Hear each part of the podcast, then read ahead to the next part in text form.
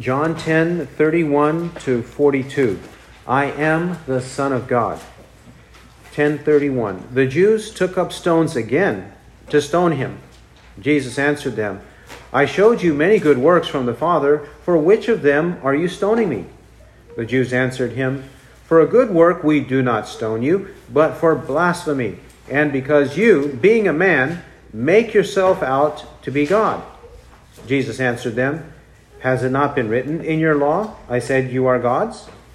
If he called them gods to whom the word of God came, and the scripture cannot be broken, do you say of him whom the Father sanctified and sent into the world, You are blaspheming? Because I said, I am the Son of God? If I do not do the works of my Father, do not believe me. But if I do them, though you do not believe me, believe the works, that you may know and understand that the Father is in me, and I in the Father. Therefore, they were seeking again to seize him, but he eluded their grasp. And he went away again beyond the Jordan to the place where John was first baptizing, and he was staying there. And many came to him, and they were saying, While John performed no sign, yet everything John said about this man was true. And many believed in him there. Amen. Let's pray. Our Lord, we come to you in the name of Christ, knowing that this is your word. It is true, it's reliable, it is more reliable than the grass, the flower of the field, and all flesh. Father, we pray that we will have full confidence in it, believe it, and believe what it says about our Lord and Savior Jesus Christ. And we ask in his name. Amen. In this passage, we come to another stunning place in the book of John. And not only here in the book of John, uh, the first place, it's not the first time that this kind of thing has happened.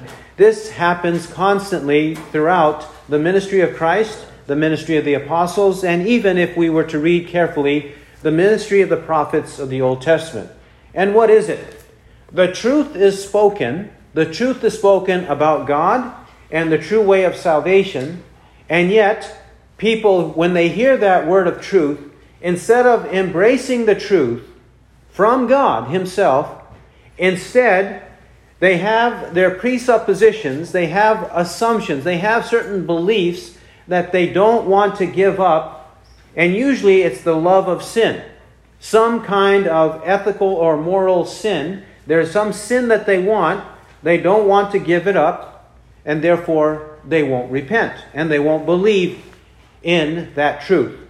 Instead of believing in that truth, repenting of sin, what do they do?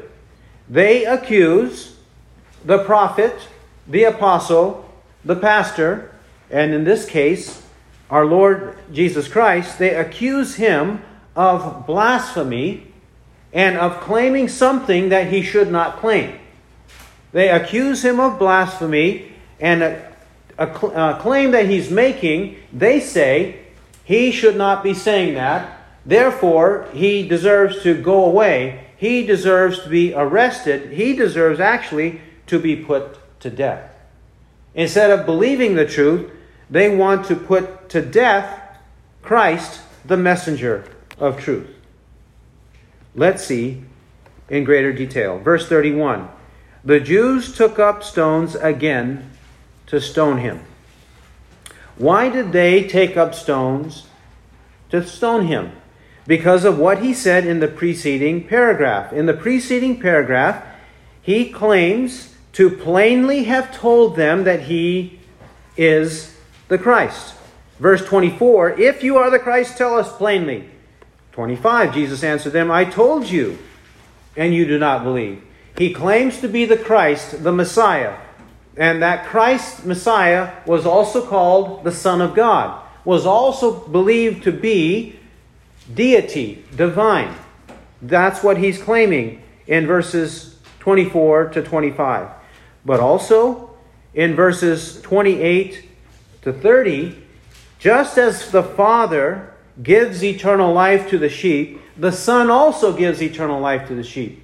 The Son has the same function or purpose, role as the Father. And in 30, I and the Father, we are one. The Father and the Son, both of them have the same purpose, but they are also the one and the same God. There is only one God, not two or three or millions of gods. There's only one true and living God. Christ says, The Father and I, we are that one God with one purpose. These Jews, they knew clearly he claimed this. That's why they pick up stones because they want to put him to death. They accuse him of blasphemy, verse 33. They want to seize him in verse 39. They don't want to believe in him. They want to undermine him and they want to kill him. They clearly understood, correctly understood, what Jesus asserted about himself. That's why they want to stone him. Stoning to death for blasphemy was the penalty for blaspheming God. For slandering or insulting God, it was indeed the penalty that should have been executed, carried out on those that did so. But Jesus didn't do it. Notice what they do. They misunderstand what Jesus said, and then they wrongfully prosecute him. They wrongfully misunderstand what he says. They misunderstand what he said. Then they wrongfully prosecute. They wrongfully pursue attacking him by wrongfully understanding him. Though they do it with the right response, meaning, what would be or what should be the penalty if someone actually did blaspheme? If someone actually did blaspheme, what should happen to him? According to Leviticus 24, 10 to 23. Leviticus 24, 10 to 23. The penalty for blasphemy was stoning to death. It's curious that they take the right penalty and apply it to the wrong person. That's what's happening. Leviticus 24:10 Now the son of an Israelite woman whose father was an Egyptian went out among the sons of Israel and the Israelite woman's son and a man of Israel struggled with each other in the camp. And the son of the Israelite woman blasphemed the name and cursed. So they brought him to Moses. Now his mother's name was Shelomith the daughter of Dibri of the tribe of Dan. And they put him in custody so that the command of the Lord might be made clear to them. Then the Lord spoke to Moses, saying, Bring the one who has cursed outside the camp, and let all who heard him lay their hands on his head. Then let all the congregation stone him. And you shall speak to the sons of Israel, saying, If anyone curses his God, then he shall bear his sin. Moreover, the one who blasphemes the name of the Lord shall surely be put to death. All the congregation shall surely stone him the alien as well as the native, when he blasphemes the name, shall be put to death. And if a man takes the life of any human being, he shall surely be put to death. And the one who takes the life of an animal shall make it good, life for life. And if a man injures his neighbor, just as he has done, so it shall be done to him. Fracture for fracture, eye for eye, tooth for tooth. Just as he has injured a man, so it shall be inflicted on him. Thus the one who kills an animal shall make it good but the one who kills a man shall be put to death. There shall be one standard for you, it shall be for the stranger as well as the native, for I am the Lord your God. Then Moses spoke to the sons of Israel, and they brought the one who had cursed outside the camp and stoned him with stones. Thus the sons of Israel did just as the Lord had commanded Moses they don't have evidence to accuse Christ, to stone him to death. They prematurely and rashly want to put him to death. In verse 31, it says again, again, Previously in John 8, Jesus claimed deity for himself in John 8:58, before Abraham was born, I am. And then in 859, therefore they picked up stones to throw at him, but Jesus hid himself and went out of the temple. They have an insatiable desire to not believe the word of Christ, and instead of believing the word of Christ, they want to put Christ to death. That's how much they have rage and hatred against Christ. Jesus, he answers his critics. John 10 32. Jesus answered them I showed you many good works from the Father, for which of them are you stoning me? I showed you many good works from the Father. the good works he means, in this case, most likely has to do with his miracles. Not that he committed sin, but he's talking about the good works of the miracles. The miracles he performed. In ch- chapter 9, he healed a blind man. In chapter 5, he healed a lame man. In Mark chapter 5, he healed a demon possessed man. He healed a woman who had a hemorrhage for 12 years. He healed a sick girl, 12 year old girl, who was sick and then died, and then raised her up from the dead. Jesus did these kinds of miraculous works, many good works, not just one, but many of them. His life was a godly life without any sin. His teaching was a teaching that was in accordance with Scripture.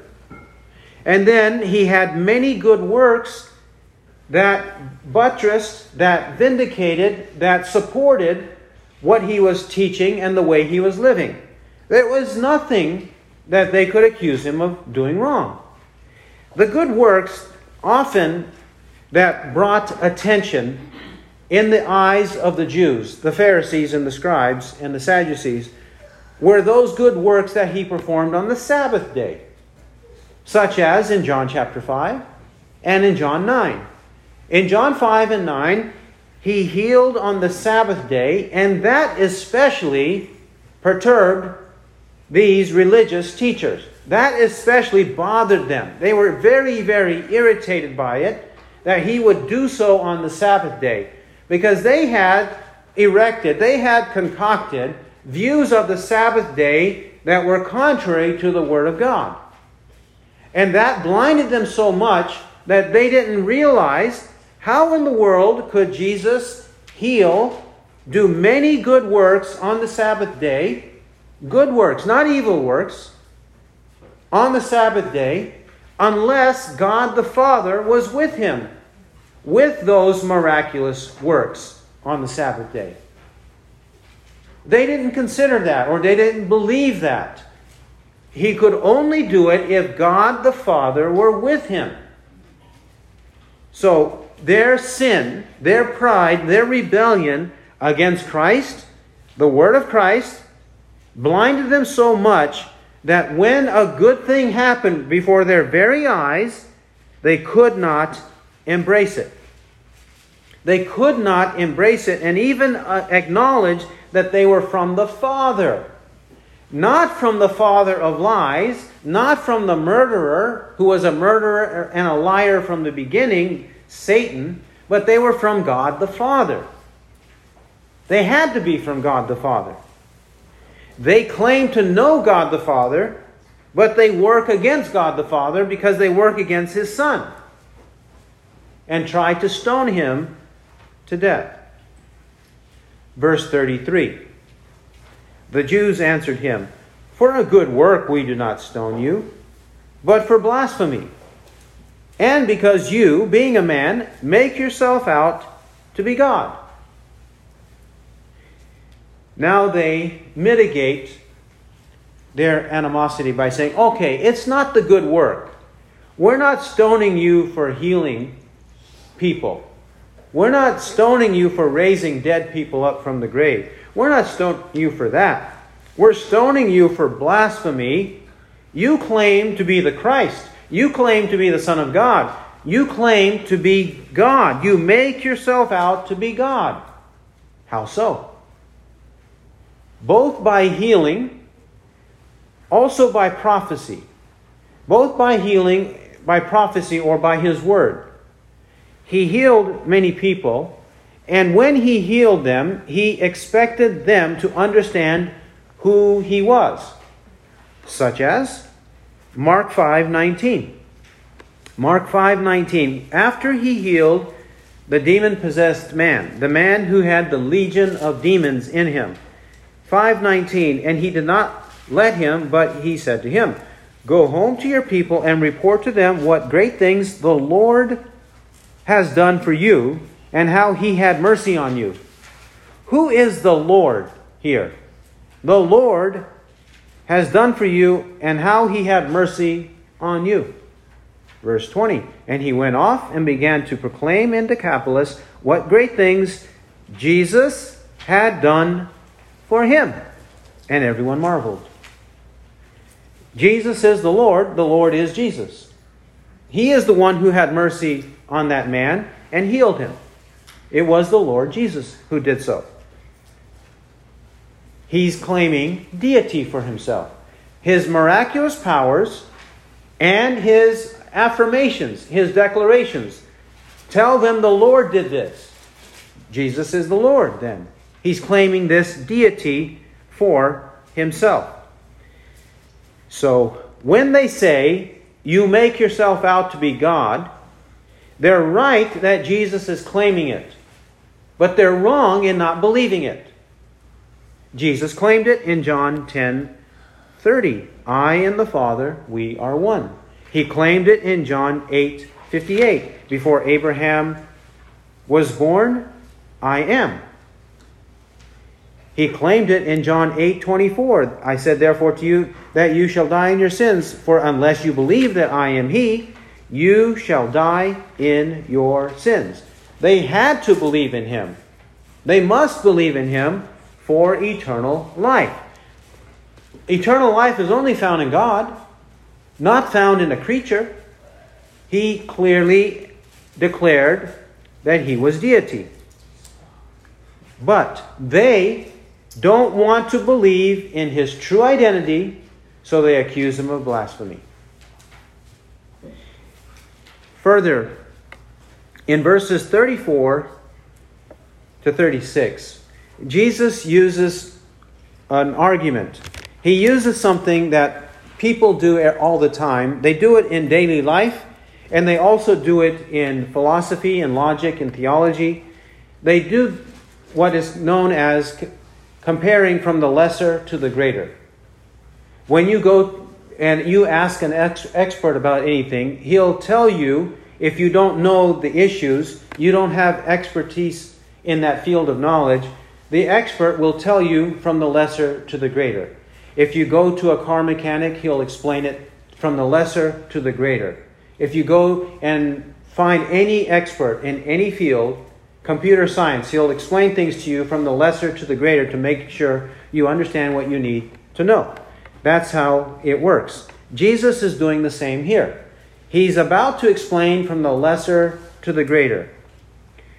What is it? 34. Jesus answered them Has it not been written in your law, I said you are gods? If he called them gods to whom the word of God came, and the scripture cannot be broken, do you say of him, whom the Father sanctified and sent into the world, you are blaspheming, because I said I am the Son of God?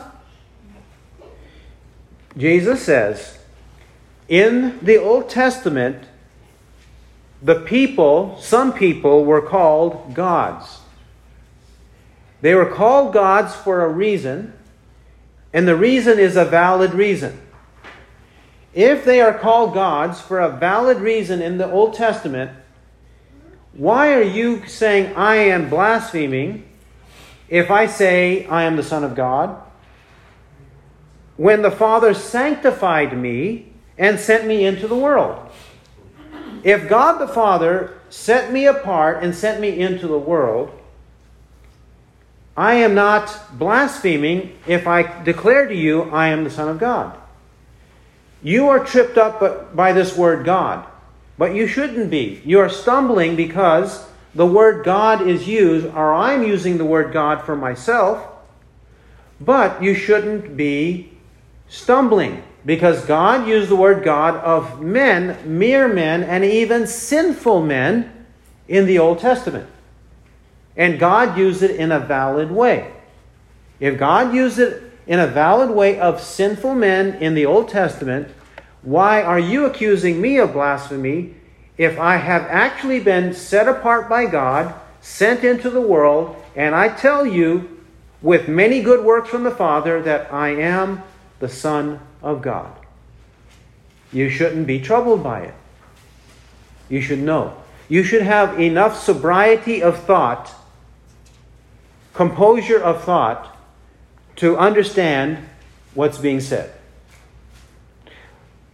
Let's unpack this some more. Verse 34 Has it not been written in your law, I said you are gods? Firstly, when Jesus says your law, he does not intend to say the law belongs to them, it doesn't belong to Christ or anybody else. He's merely saying your law in order to highlight the fact that they should know about it because they have possession of it. It was delivered to them, they study it, they have possession of it. Your law means you should know better than to react this way. Your law does not mean it belongs to you, it does not belong to me. It does not mean that. Your law means you should know better since you have access to it and you are students of it. You are not only students of it, but you are teachers of it. You should know better. Do you not know? Have you not heard? As Jesus says. Are you the teacher of Israel and do not understand these things? Jesus says. That's the sense in which he says, your law. Further, he calls the part of Scripture he is quoting law. When he's quoting Psalm 82 6. He's quoting Psalm 82, verse 6. And he calls that psalm law. Why does he call it law? It was a custom among the Jews in the Bible and outside the Bible to refer to any part of the Old Testament as law. Any part of the Old Testament as law. Normally, the majority of the time, they would cite the books of Genesis to Deuteronomy, the law of Moses as the law. That would be generally what they would do, but not exclusively. And even John the Apostle here is referring to the book of Psalms as law, because it was also instructive, it was also expected to live in accordance with what's in the Psalms. Since it's expected to live in accordance with what's in the Psalms, it can be called law. We have this example right here in John 10 34, quoting Psalm 82 and verse 6. Keep your place here and turn to John 12. John 12 34. 12 34. The multitude therefore answered him. We have heard out of the law that the Christ is to remain forever. And how can you say the Son of Man must be lifted up? Who is this Son of Man? The multitude, not Jesus, but the multitude, the common people, are saying, We have heard out of the law that the Christ is to remain forever. They're also using the word law this way. How can you say the Son of Man must be lifted up? Who is this Son of Man? Well, where are they going to read that the Son of Man is going to be lifted up and the Son of Man is going to live forever? Examples would be Psalm 110, verse 4. 110, 4. You are a priest forever. You are a priest forever which is a prophecy. Psalm 110, verse 4. Isaiah 9, 7. the throne of his kingdom forever. He will sit on the throne of the kingdom of David forever. Messiah, Christ, will do so. And then Daniel 7 14, 7 13 and 14. In Daniel 7 13, the Christ is called the Son of Man. And in 7 14, it says he has an everlasting dominion. And his dominion is one which will not have an end. So we've just quoted Psalm 110, Isaiah 9, and Daniel 7. In these places, the Son of Man is said to remain forever, to live forever, to have an eternal kingdom. Yet they say it says it in the law. Yes, it does say in the law, but it also says it there in other parts of the Old Testament. And also, John 15. John 15, 25. John 15, 25. But they have done this in order that the word may be fulfilled that is written in their law. They hated me without a cause.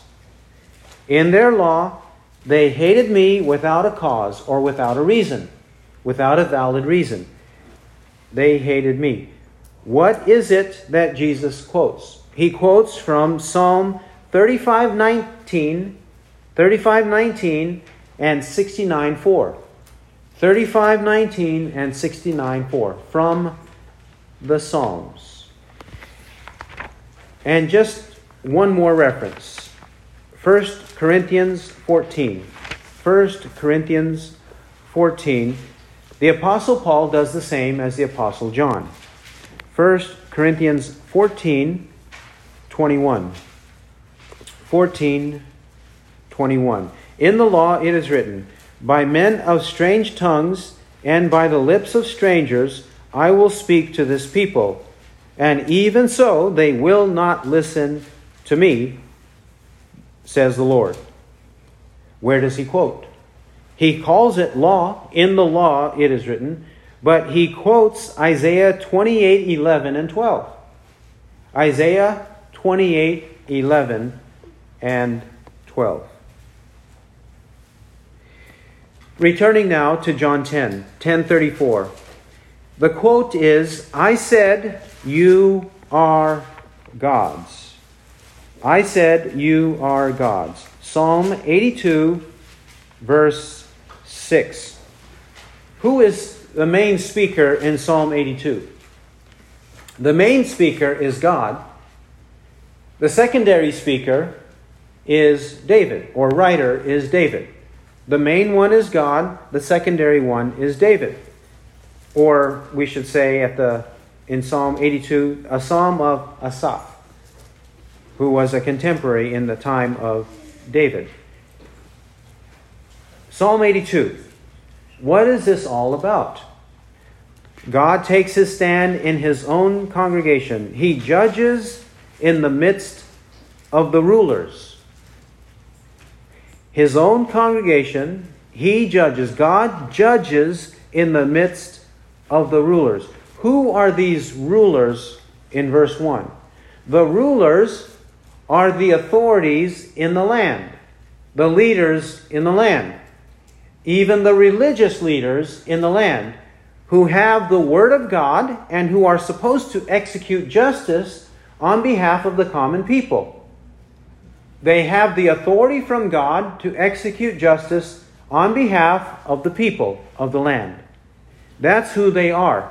But they don't do it that way. They don't execute justice, but injustice. Verse 2 How long will you judge unjustly and show partiality to the wicked?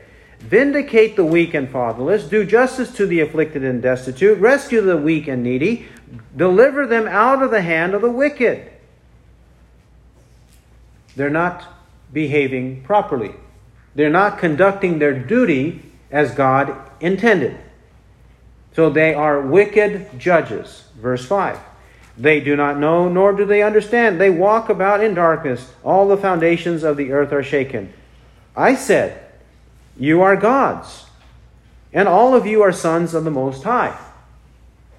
I said, You are gods. Who is the I? God.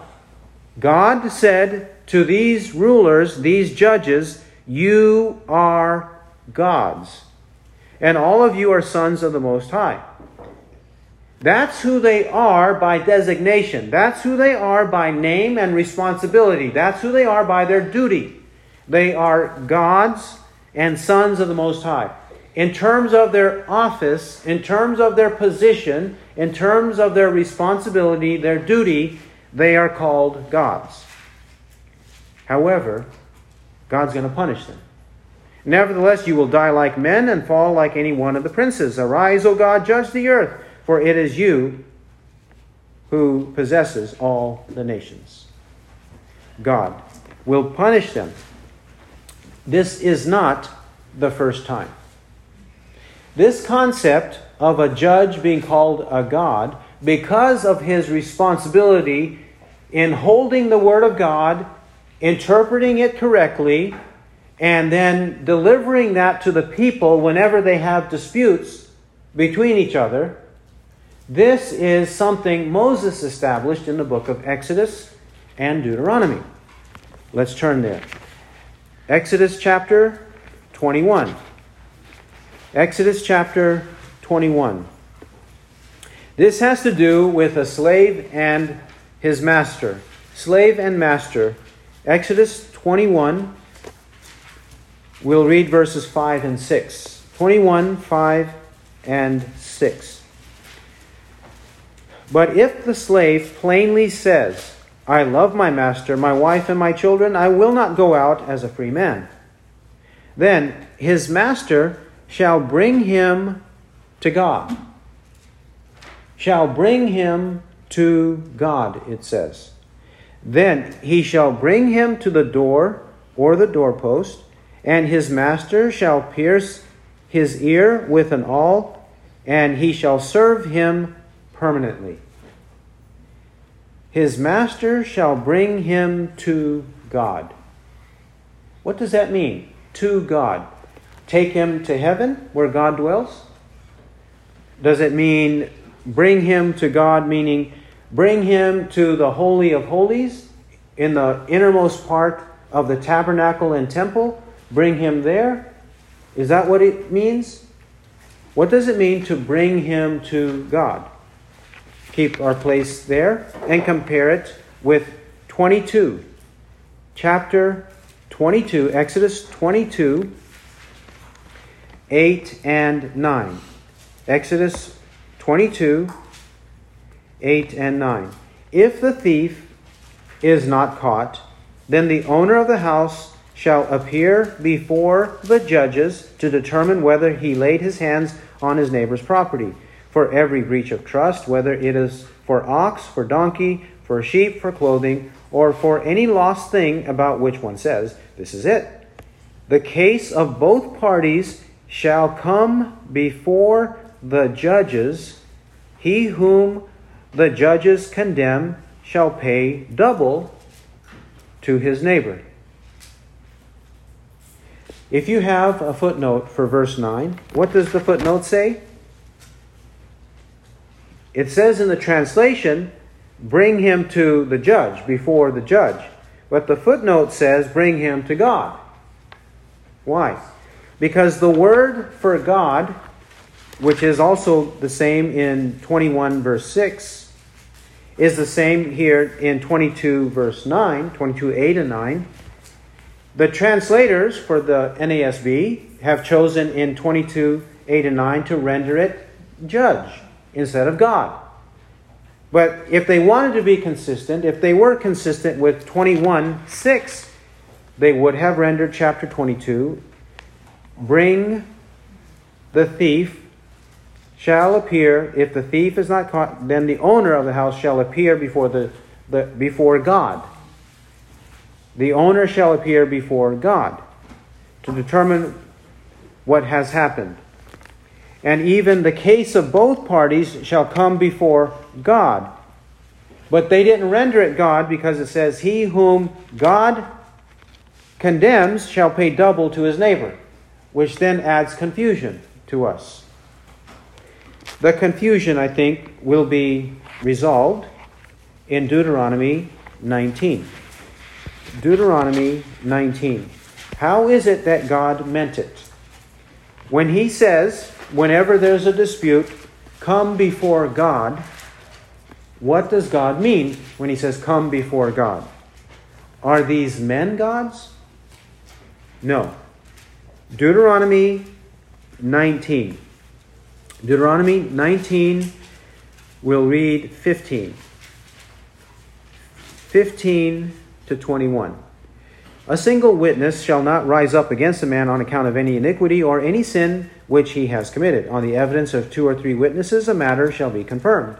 If a malicious witness rises up against a man to accuse him of wrongdoing, then both the men who have the dispute shall stand before the Lord.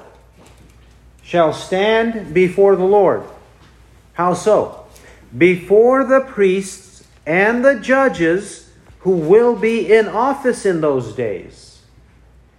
To stand before the Lord or to stand before God means to stand before the priests and the judges who have the Word of God, who are representatives of God, and they are commissioned to do what's righteous in the sight of God on behalf of the people.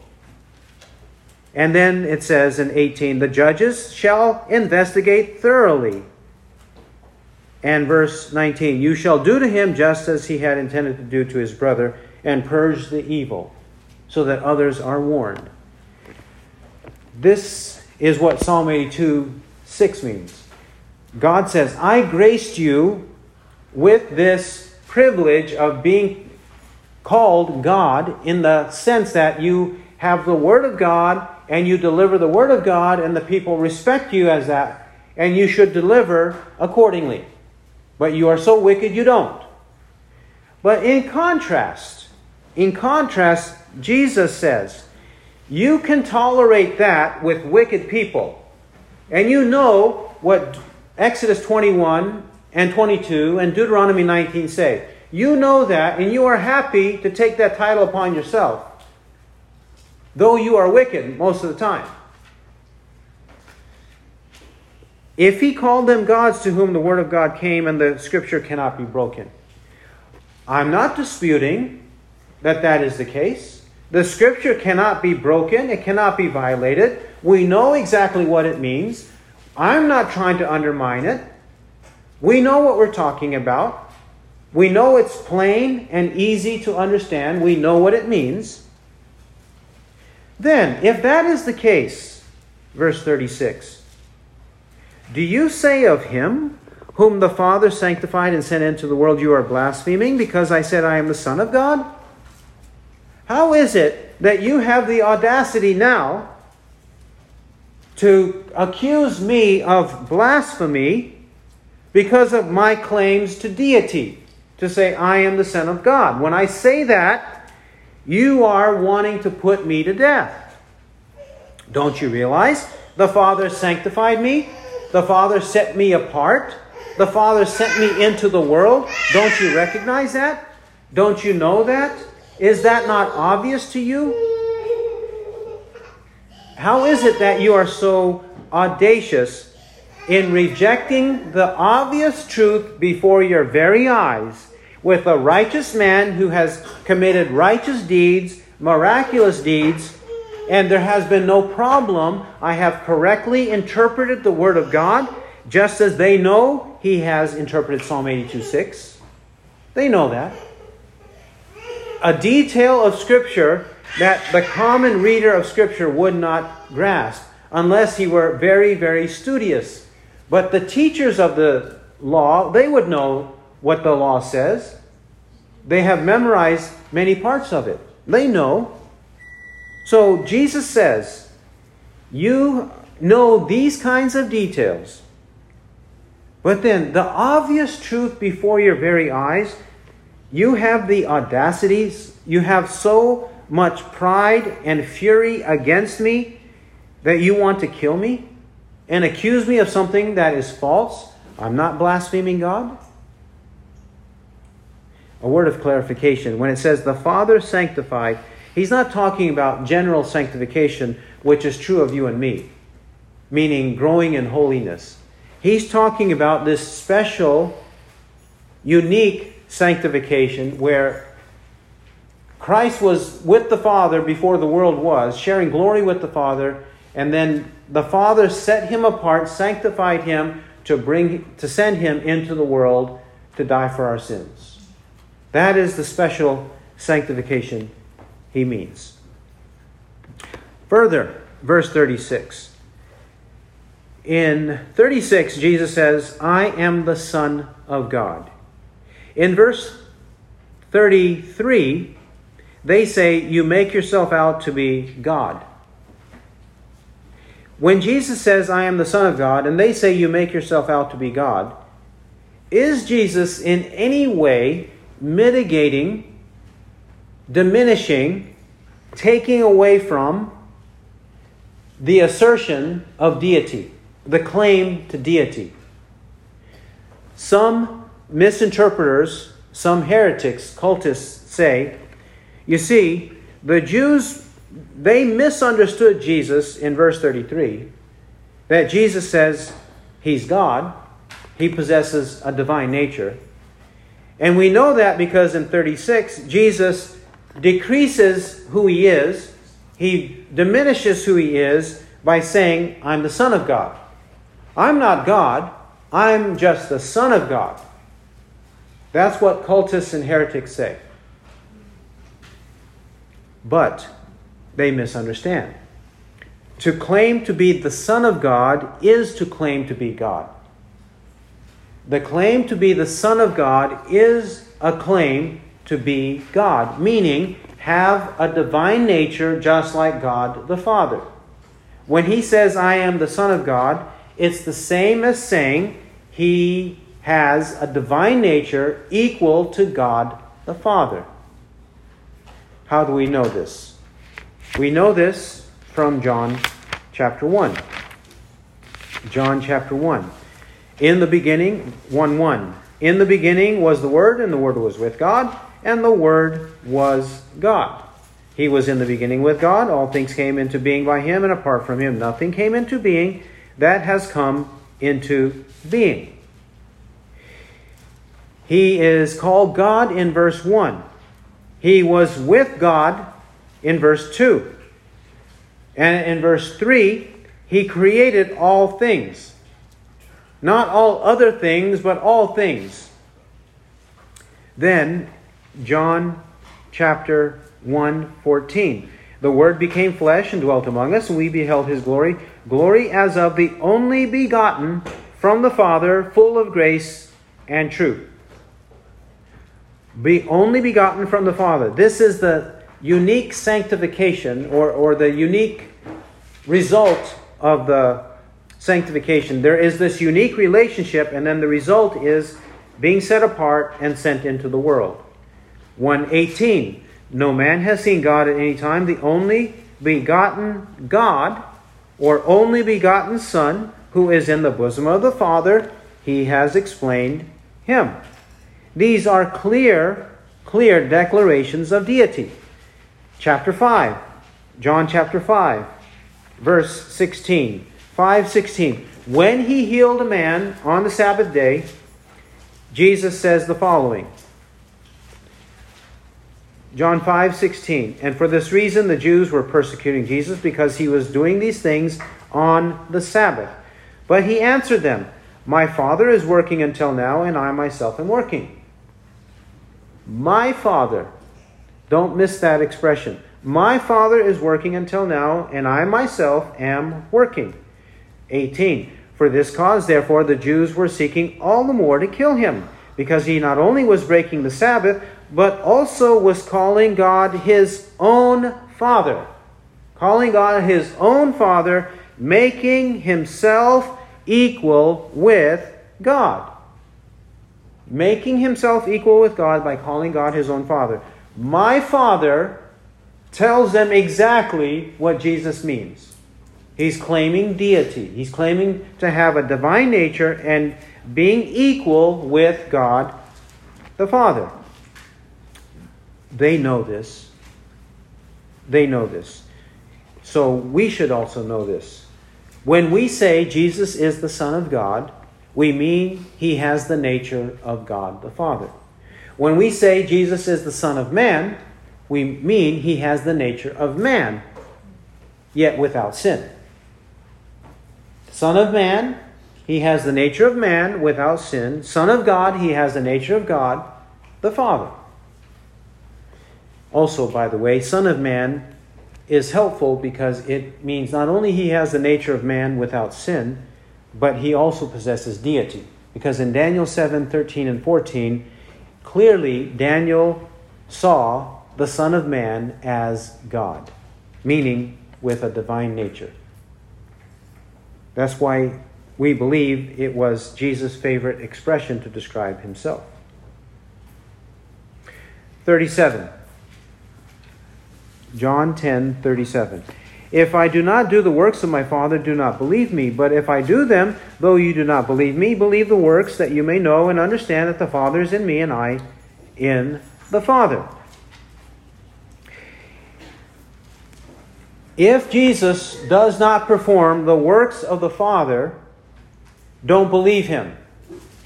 He's putting a condition there, a conditional statement out there. He's not saying, I'm not doing God's work. What he's saying is, if I didn't do God's work, then you would have grounds not to believe in me.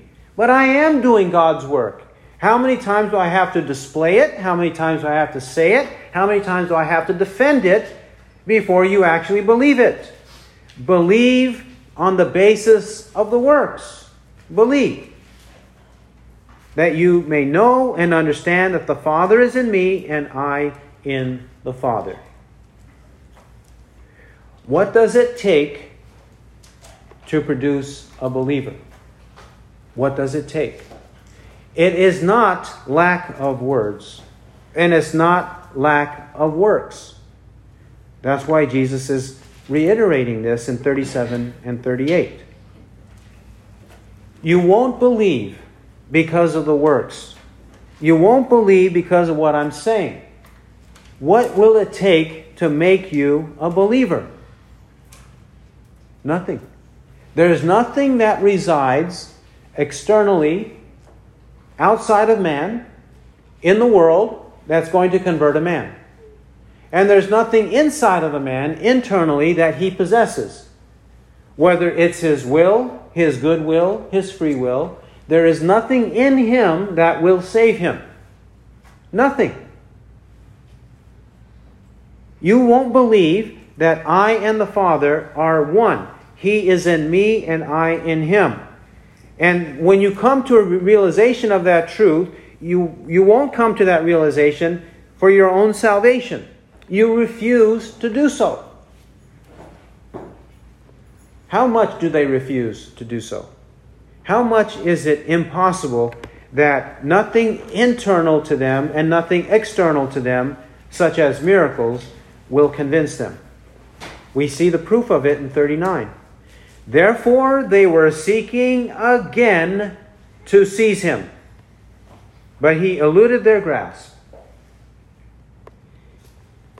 They could not tolerate his accurate explanation of Scripture. They could not tolerate his accurate description of himself. They could not tolerate this condition he presented before them to believe the works they couldn't tolerate anything he said, anything he did. Nothing.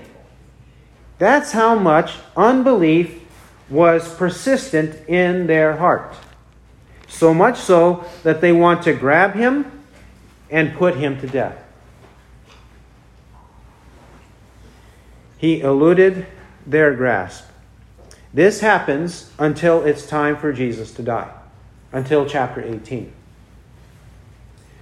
just as many times the prophets, the apostles, and Christ were pursued, just as many times other disciples of the Old Testament and disciples of the New Testament were pursued, their time of death doesn't come until God's appointed time. Meantime, what should we do?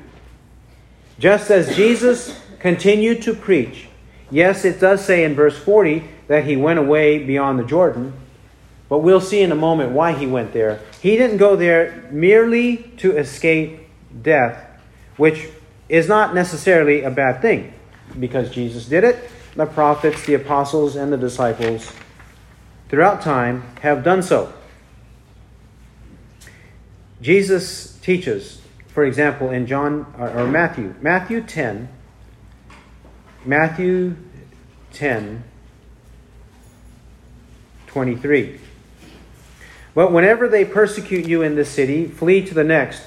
For truly I say to you, you shall not finish going through the cities of Israel until the Son of Man comes.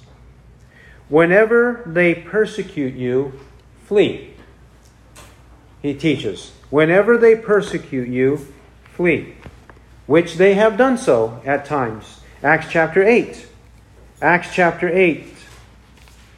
It describes how they fled. Acts chapter 8, verse 1, 8 1. And Saul was in hearty agreement with putting him to death. And on that day, a great persecution arose against the church in Jerusalem. And they were all scattered throughout the regions of Judea and Samaria, except the apostles. There we have a great persecution, and the church is scattered, except the apostles. So, avoiding and eluding persecution is not necessarily evil and wrong, but we do know that in time, God may have us seized, arrested, and put to death if He so wills. That might happen. And if it happens, it happens, just like it happened with Christ in John 18. Lastly, we have verses 40 to 42. 40 to 42. He went away again beyond the Jordan to the place where John was first baptizing, and he was staying there. And many came to him, and they were saying, While John performed no sign, yet everything John said about this man was true. And many believed in him there. Where was it that he went beyond the Jordan? Beyond the Jordan, typically, not exclusively, but typically in Scripture, has reference to going on the eastern side of the Jordan River, on the eastern side of the Jordan River. John 1:28 where John the Baptist was. John 1:28. These things took place in Bethany beyond the Jordan where John was baptizing. Bethany beyond the Jordan where John was baptizing. Jesus went there. He did not go only to escape and to live an easy life. What did he do there? He went there to be with the others because it says in 41 many came to him. When they came to him, what did they do? Did they just have a festival and have a party? Eat and drink a lot? No. He was teaching them, he was discipling them. He was always about doing his Father's business, teaching and preaching the gospel of Christ. And when he did, always about the Father's work. My food is to do the will of him who sent me and to accomplish his work. John 4 34. This is what he did there. And what stunned the people? Verses 41 and 42. What stunned them? While John performed no sign, yet everything John said about this man was true. A couple of things we note. The people observed that John the Baptist, not John the Apostle, but John the Baptist in John chapter 1, he didn't perform miracles. What was the nature of John the Baptist and his ministry? He lived in the wilderness, in the desert. He ate he ate locusts and wild honey, right? He wore leather. And he would often fast, right? John would also not perform any miracles. No miracles, but he lived a very strict, austere life. He withheld the normal pleasures of life from himself. All because God told him to do so. He was a prophet of God. He did that kind of thing. He didn't eat meat, he didn't drink wine. Right? He didn't do these kinds of things. And no miracle. That's the way John lived. Jesus lived, in a sense, the opposite of John. Jesus drank wine, he ate meat. And Jesus here, he performed miracles, many miracles. Many of them. Notice this. Did, did the intellectuals of the day, did the authorities of the day believe in John the Baptist? Did they believe what he was preaching? No. Did the intellectuals, the authorities of the day, believe in what Jesus was preaching? No. What does it show us? It doesn't matter. Whether you live a normal life like Jesus did in terms of eating and drinking, or if you live an austere life, a strict life like John did, whether you live a life that Jesus did, sometimes in the wilderness, sometimes in the city, sometimes in the town, sometimes in the countryside, sometimes restricted with, uh, by being alone, sometimes with crowds and crowds of people all around him, or whether you live like John, usually secluded, and the people, both the common people and the intellectuals, the academics of the day, would have to go out to him in the wilderness to see him. Whatever it is, there were differences in their life and manners, right? But what did John preach and what did Jesus preach? They both preached the gospel. They both preached the gospel. Jesus performed miracles, John did not perform miracles, but both of them preached the gospel. One might ask, did John really preach the gospel? Yes, Luke says so in Luke 3, Luke 3, 18. So with many other exhortations also, he preached the gospel to the people. Luke 3:18, speaking of John the Baptist. He preached the gospel to the people. What John had on his lips, what Jesus had on his lips, both were the gospel. What else do we notice here in verse 41? Yet everything John said about this man was true. John was an honest man. John told the truth at all times. John told the truth about Jesus Christ. Everything he said about Jesus was true and came about. The people recognized it. And it says in 42 they believed. Many believed in him there. What do we learn from this? The messengers of Christ, in this case John the Baptist, the last and the greatest of all the prophets, the messengers of Christ must preach the truth about Christ. The people need to hear harmony, they need to hear agreement, coherency between the messengers of Christ and what's true, actually true of Christ. There should be truth being spread in both directions. People should see Jesus and his messengers and see truth between the two. Nothing false, nothing untrue between the two. Only the truth. And when they see the truth like that, when they see that consistent truth, what does it produce?